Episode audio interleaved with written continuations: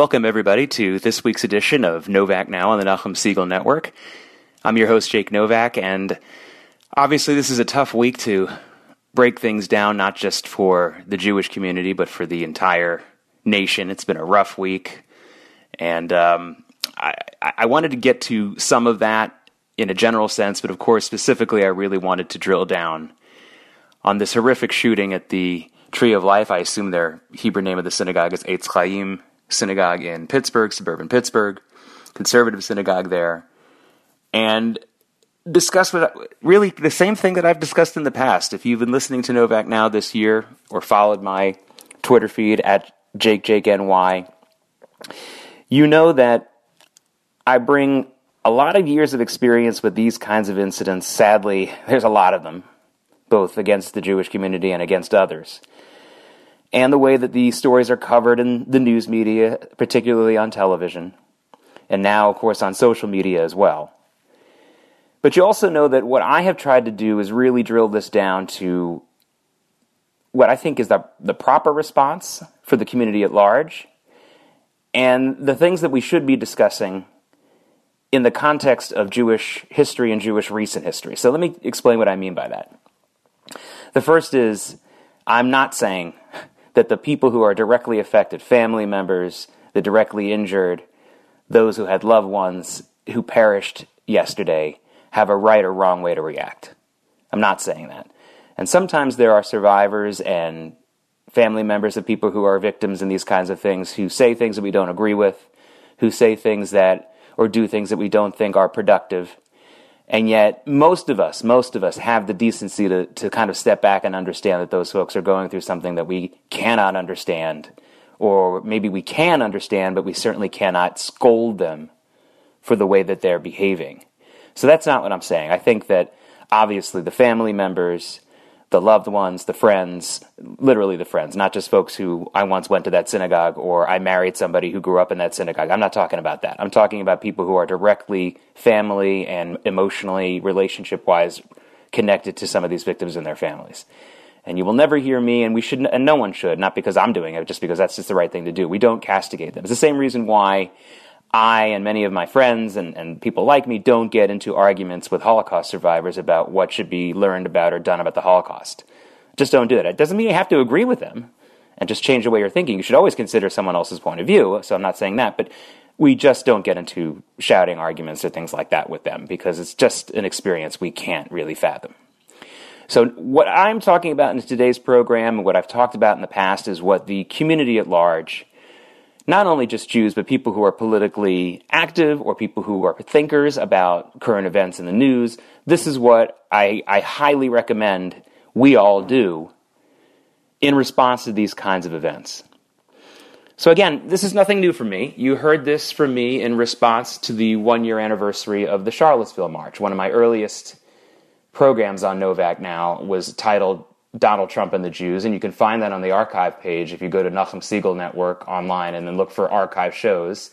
And you click under Novak Now and you scroll down, you'll find from the summer the, the program entitled Donald Trump and the Jews, where I discuss that to me, and what I think is really, really tr- obviously true. Again, strip away all the fights that people want to have on a partisan basis, strip away all the political debates clearly the, the most important and most angering, but also the most proactive thing that we can do after something like Charlottesville. And this is just Charlottesville, where no one, thank God, in the, in the synagogue was killed, and the only person who was killed was someone who was killed by in, in a crowd with a car that was horrific, but not something that had anything to do with uh, the Jewish community specifically.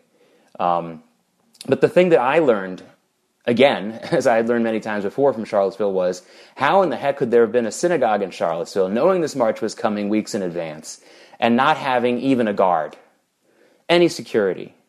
Some people might have even said they should have moved the service outside of Charlottesville that day. It was a Reform synagogue, so the idea of traveling short, a short distance on Shabbat was not an issue.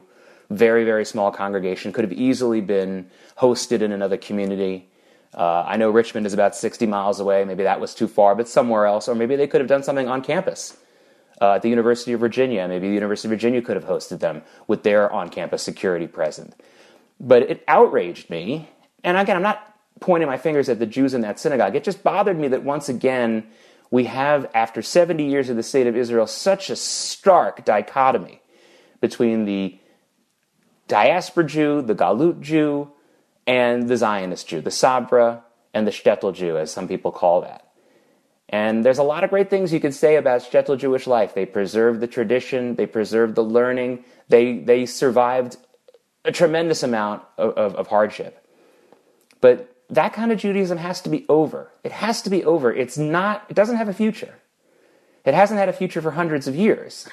it sounds like a joke, you know. You, I, I'm predicting the end of you for 200 years, but in other words, we've known that ultimately that kind of Judaism would not survive. The only kind of Judaism that can survive is Zionism. And yes, Zionist Judaism, coupled with a tremendous amount of Torah tradition, which has to be a part of it also. I don't believe that secular Zionism without any religious Jewish teaching or education has much of a lifespan either, frankly. That's for other reasons. That's for reasons of assimilation. That's for reasons of trying to understand what our, the point of Zionism is, those things. But in, if we really want to drill it down to brass tacks, and I hate to be so blunt, but Zionist Judaism and the understanding that Jews are responsible for their own protection, and that the best response to threats and actual attacks like yesterday and Charlottesville, that threat, is not to point fingers and to play political games and wish and pray that the nice Mr. President would say something nice to us. It doesn't matter even if he did. Our responsibility is to protect our own people, and the state of Israel for 70 plus years has made that very, very clear. Sure, they want to play political games. Sure, they want to get some political advantage. Sure, they want to survive as an economic nation state. But they understand that none of that is going to happen unless Jews take responsibility for their own protection. This is very, very clear. And for those who think this was just something that the Jews of Israel learned from the Holocaust, you're wrong. You're wrong. Religious Zionism had been preaching this self determination and self responsibility and the idea of, in Hebrew, ein somichin al We don't rely on a miracle, we pray for miracles. But what we do to try to get a miracle to happen is try to lay the groundwork. We work very hard to try to make a, a miracle happen. And if you believe that the state of Israel and its military victories are miracles, I wouldn't argue with you there in in a general sense. But understand that that miracle didn't come out of nowhere. It came out of a lot of hard work, preparation and determination of the Jews on whose backs that miracle came. And it doesn't mean that every Jewish person has to get paramilitary training or that we all have to live with a, you know, a cache of amount of guns in our homes. That's not what I'm saying. But it does mean that we take responsibility for our own self-defense. And when these things, horrible things happen, which sadly, listen, friends, I know there are some people who want to point to the violence of this week and the attempted violence of the last few weeks with other groups, whether they be religious or not. And I know a lot of people have a lot of career and financial points invested in blaming that all on the existing political tone right now or on this president. There's a lot of people who got a lot, a lot riding on that, especially now that we're just a few days away from a, a, big midterm election which is as close to a national election as we get other than a presidential election. I understand all of that. I don't think it excuses the fact that it's just not true. Sadly, we're talking about more than 2,000 years of these kinds of attacks on Jews, of these kinds of attacks on defenseless people. There's nothing new about that. Boy, in some ways, I wish there were something new about it so that we could maybe nip it in the bud. But it's old, it's an old story. And again, to use another Hebrew phrase from the, this time from the Bible, Ein chadash tachat hashemesh, you know, from Kohelet, from Ecclesiastes. There's nothing new under the sun in this case. Nothing. Thankfully, what is new is that we have a state of Israel that has shown us that we can stand up for ourselves. Now, a lot of people misunderstand one of the things that I just said. They'll say, well, the state of Israel is around now, so the next time the Jewish people are really, really in trouble anywhere in the world, you know, we can rely on Israel to save them. Now, and I know there have been a couple of instances in relatively recent history where that has turned out to be somewhat true. The raid on Entebbe. Uh, there have been a couple of other instances where Israeli commandos have come in and, and saved Jews in non-Israel parts of the world. I get it. But honestly, that is a really, that's really not the lesson. The lesson is that look what Israel has been able to do in its own self defense That is the lesson, and that is what we need to learn from it. Again, doesn't mean every Jew needs to have paramilitary training. Doesn't mean that we all have to live with massive amounts of weapons everywhere. But it does mean we take responsibility for our own security. It does mean that the following joke is no longer all that funny. A lot of you have heard a different version of this joke, and I just had a good friend who sent it to me again recently. The old joke about 10 or 11 Jews in Brooklyn have a late night minyan, and they walk out of the minyan, that 10, 11 uh, group of Jews, Jewish men, walking on the streets in Brooklyn, and from a block and a half away, they see two relatively big guys who look a little bit dangerous. And one of the Jews says, Rabbi, Rabbi, Rabbi, Rabbi, what should we do? Those two guys look pretty dangerous. And it's a group of 11 Jews, and the rabbi says, You know, there's not much we can do. There's two of them, and we're all alone. So, I mean, the, the joke there being that here we are, Jews, even if it were just two, two against two or two against three, we shouldn't feel like we're defenseless. We have to learn how to defend ourselves. And somebody in a Jewish group, somebody in a given synagogue, should always be prepared both with a weapon, yes, I said a weapon, and with training when Jews gather together. And that's it. And the fact that there are still people today who would still argue otherwise it, it, it's just not worth getting into an argument with them. That's like someone who wants to argue 2 plus 2 equals 5. They can do it, and we can bemoan the fact all day that there are people who are like that out there. But it makes no sense, and, it, and it's a waste of time to get into a debate with them. Do not get into a debate with them. And if those people want to blame a politician, or and by the way on both sides. Uh, I, have seen on social media I, have tried to stay off social media less than usual the last 48 hours and i've been mostly successful. But i have seen in addition to the overwhelming majority of people who want to blame this on president trump which is absolutely ludicrous and disgusting and horrific to do and also very very counterproductive. But i have seen some people posting pictures of people like Congressman Keith Ellison, who praised Louis Farrakhan, and a number of people like that from the from the Democratic Party, and pointed fingers at them and said, hey, you never really denounced enough anti Semitism either. There's plenty of political blame to go around, and that's the thing, isn't it? When things are unlimited, like political blame, then you have to ask yourself, what's it worth? Let's talk supply and demand here on, Nachum, on the Nachum Segal Network here on Novak Now. Let's talk supply and demand. How much political blame is there in the supply chest right now for this country? I'd say it's overflowing. I'd say it's a bumper crock, my friends. It's everywhere. And when you have something that's that much in abundance, it means it's worth nothing. It's worth nothing. It's worth nothing to blame this on a particular politician. It's worth nothing to blame this on a particular policy. It's worth nothing to blame this on the actual weapon used. It's worth nothing to blame this on anything like that. It's also really not much worth to blame anything even though obviously there are some things to blame. We can blame the, the shooter, which I think is certainly appropriate to do, but I also don't know how productive it is to do that for very long. Let me once again here on Novak now bring in a saying that's very popular and very common in the Jewish community, and one that I think we all pretty much fail to live up to. And that is the term Yimach Shemo, which literally translates to may his name be blotted out. And we'll say things like, Hitler Yamach Shemo or Haman Yamach Shemo or any one of the other people who have been enemies of the Jewish people. And we literally are supposed to not talk about them that much. We don't want them to become memorialized and worshiped by our enemies. But we're just as guilty as anybody else when it comes to not doing that. We talk about them a lot. I'm seeing all kinds of profiles in the newspaper about, not only the shooter, but the attempted package bomb mailer from Florida. Now, I'm not going to say either one of their, their names, but I'm not naive enough to think that other people won't oh, ad infinitum for the next several days and weeks. And of course, there's a lot to that in the motivations for these guys. They like to see their name in the paper, they like to see that picture. And boy, do we accommodate them. We accommodate them a lot. More than just showing their pictures in the paper, sometimes we'll publish reams and reams of things that they've written, no matter how incoherent they are. Great example of that recently was in 2007 when the South Korean immigrant student went and shot up and killed all those people at Virginia Tech University. And not only did his name get out there and his picture get out there, But networks published his entire manifesto and his videos, even though they were entirely incoherent, with the lame excuse of like, well, hell, maybe this will help us understand him. No, it won't. Not unless you're a very highly trained professional. And even then, a very highly trained professional, most of them will tell you they can't find out much from a patient they haven't personally seen and counseled.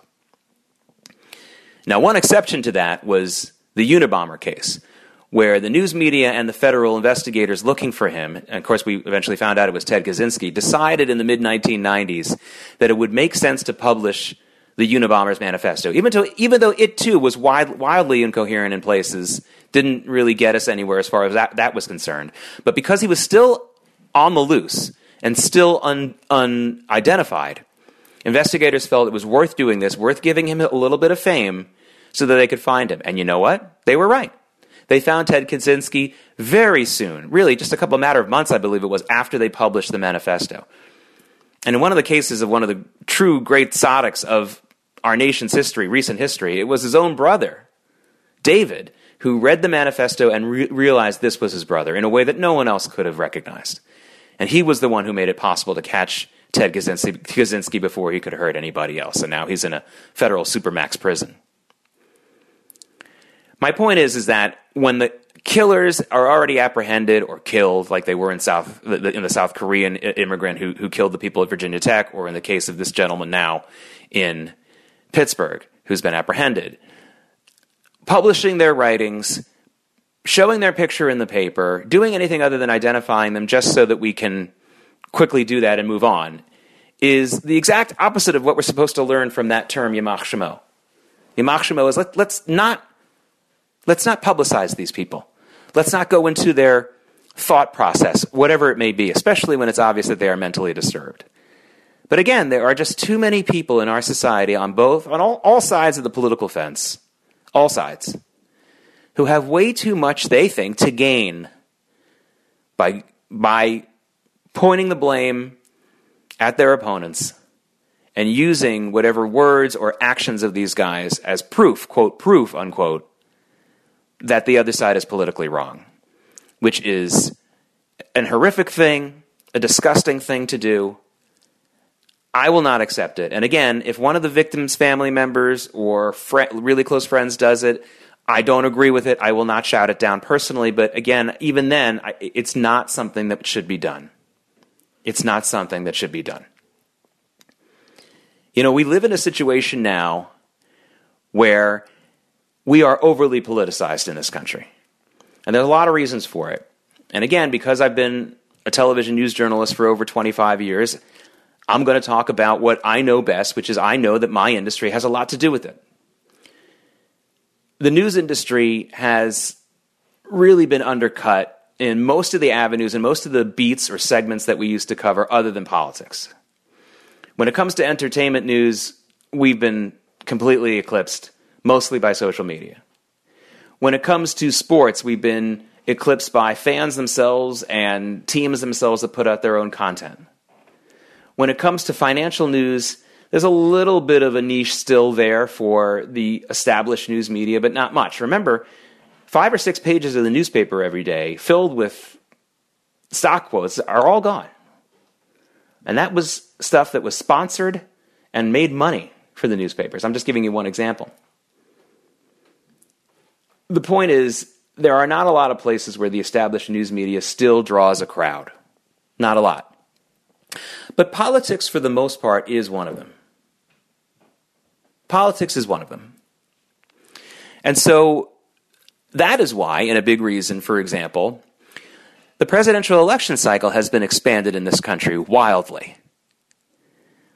Now, I'm only 47 years old, but I can remember a time when we really didn't have people declaring their candidacy for president until 10 months or so before the election, let alone going on fundraisers and speeches and doing things like that. You declared your candidacy formally, usually in December or January before the Iowa caucuses or the New Hampshire primary. Obviously, privately, you did a lot of research and work before that time. I'm not saying people weren't thinking about and working to run for president but you didn't do heavy fundraising and you didn't do nationally televised primary debates more than a year before election day. But that's exactly what happens now. And why do you think that's happening? There's two reasons for it. One is what I, you know, what I've alluded to just before. Money needs to be raised. It costs a lot of money to, to run for president these days. And people need to start raising the money. But the biggest reason is the news media. The news media needs to have presidential election eyeballs on their television screens and computer screens and people reading their newspapers with a political bent as much as possible, as often as possible. And if that means extending the presidential election from what used to be roughly January of the election year until election day to the summer before the election, and by the summer, I mean the summer before the year before the election. So, for example, 2015, the summer of 2015, where you start with presidential candidates declaring their candidacy and, and, and primary type debates going on in September. That's what it takes. That's what it takes. They're going to make more money on it. They need that audience. And I'm not so horrifically morally opposed to that, but what that does mean, but I am upset about one of the side effects of that, which is way too much politics injected into every little thing in this country. And I really don't think that the American people, for the most part, are as politically active and, and mentally connected to politics on every single thing as much as the news media is. I know that for a fact, actually. But the news media is trying to get us there. And it's for a business reason. They just haven't been able to generate as much interest in anything else. And granted, they've got plenty of competition, just like they do in all the other news beats from social media and the other comp- competitors out there to mainstream media when it comes to politics. But mainstream media is still the place, you know. You're going to tune in. A lot of people who are young and use the internet for everything are still going to tune into a network on election night to see who's projected the winner, or at least they'll follow that established network on their internet sites. It's one of those things. One of those things. And we'll follow the polls of the big time pollsters who usually are aligned with a major network. You know, both NBC, ABC, and CBS, and CNN and Fox, they all have their own polling companies that they partner with. Sometimes also with a newspaper, but that's how it works. So we're overly politicized. So when these kinds of events happen, this horrific shooting in Pittsburgh that we've been talking about here on Novak now on the Nachum Segal Network, it gets politicized. And again, all these things I understand. But I need to drill down to what we really need to learn from these incidents. The first thing is for those who haven't been paying attention throughout the last 50 to 100 years or 2,000 years. No one can be paying attention that long because we don't live that long, but I understand, the, but you understand the point. Anti Semitic attacks of a violent nature have been going on since the beginning of recorded history. That's not probably going to change. It is it's more than just childish. It's just naive and ignorant of history to think that the answer to these kinds of things is to preach love and inclusion. I think we should preach love and inclusion, but not with the understanding that that's going to stop attacks. That's, that's a silly thing to believe. If we preach love and inclusion, maybe we can get one or two more people not to be consumed by hate, but someone who's already disposed to this kind of violence, that's not going to work. In fact, it might have a backfiring effect because they might feel like, this is so stupid, I can't stand this either. But the proactive thing to do, the only thing that we can do and should do, and we really can't even deny this. I mean, I just don't understand how anyone could be talking about anything else when it comes to doing something after this. It has to be about defending ourselves. Now, it happens to be there was no guard at the Tree of Life Synagogue in Pittsburgh. I don't know if they ever have one. I don't know if maybe they employ one on the high holidays. I don't know if this was a relatively unusual occurrence, but it appears that they just don't have any kind of security at that synagogue. And I understand. I understand it's not cheap, especially to get an armed guard at your place of business or house of worship. I understand it's not cheap. And because of that, the only argument or discussion or workaround problem that I would really spend a lot of time with with the community is discussing how to pay for it. That to me is worth discussing. You know, our synagogues, a lot of them are very cash strapped. A lot of them have a lot of problems financially that they can't deal with. Some of them have an okay an okay time with their finances. But if the Jewish community wants to do something about this, in addition to prayer and crying, which I think is appropriate for a certain period of time. But what needs to happen immediately is for us all to take a look at any synagogue or any Jewish school or Jewish organization that doesn't have security and say enough is enough. Enough is enough. And if money is the issue, let's raise the money. Let's raise the money for them and, and deliver this. And if money is the issue, let's make sure all the synagogues and Jewish organizations out there know that there is federal matching funding available. My synagogue got that funding a few years ago. There's federal matching funding that's been available for years, I think since 9 11, really, for to get you across that finish line if you can only raise half or, or, or, or 60% of the money that you need for some kind of security. And for those who are really sensitive targets, it has to be armed security. And I'm sorry, and I, I, don't mean that sarcastically. I'm sorry if that sends a message to you in your mind. Isn't it sad that we need armed guards? But, you know, I have a 15 year old daughter who said to me yesterday, like, what is the sadness involved there? Why should we be sad that there's a gun in the hands of someone who's, out, who's paid and is, is sworn to protect us? It's, it's just naive to think, well, why can't everyone be nice? Once you get out of kindergarten, you have to stop thinking like that, my friends. There's, there are always going to be evil people and dangerous people out there, and nothing that you do will change that. But you can stop them. Now, apparently, the shooter yesterday, and again, I'm not going to say his name, in Pittsburgh, was shooting for 20 minutes. 20 minutes. Just going around shooting in a synagogue because there was nobody armed and no guard to stop him. Now, come on. Are you so invested politically in one side or the other that that can't be the focus of what you want to talk about today? Are you so politically invested in a partisan fight against other Americans and a lot of your fellow Jews that the only thing you want to talk about is voting down one candidate or the other based on this shooting yesterday and not the more pertinent and more burning issue of getting security in our synagogues and our Jewish organizations? How dare you? Stop. Just stop. Please and start thinking about what we need to do to protect ourselves. And look at the state of Israel as a guide, which for 70 years has been showing us this very, very, very clearly. There is just no excuse to discuss or to do anything else when about or, or focusing on any other action other than better defense. And yes, synagogues and rabbis and, and religious leaders are going to want to pray and have vigils and do all those things. And I think that that is appropriate over the next 48 to 72 hours. There's nothing wrong with that. But that can't be the only thing we do. And Lord knows if that's the only thing you're doing, the only thing you're doing besides that is making political statements and deciding to tell people whom to vote for or not to vote for, or blaming this on somebody who really has no direct connection to it, it has to stop. It has to stop. My goodness. You know, think about a car accident for a second. You know, we know there's drunk drivers out there, and we're doing our best to cut them down. And from what I understand, drunk driving it has generally been on the decline for the last 40 years or so. But they're still out there every Saturday, Friday night. You know that there are drunk drivers out there. And what have we done mostly as a society about that, in addition to making it difficult and going after the drunk drivers? Absolutely. And going after bars that overserve people. That's absolutely an appropriate response. But the most appropriate response has been what we've done, which is Get people to wear, you know, you know, gosh darn seatbelt. Get airbags in your car. Get safety features in your car. Let's save ourselves. Let's defend ourselves because we're never going to completely get rid of the drunk drivers and all the road hazards out there. That's not going to happen. And we're not going to get rid of all the anti Semites and all the killers out there either.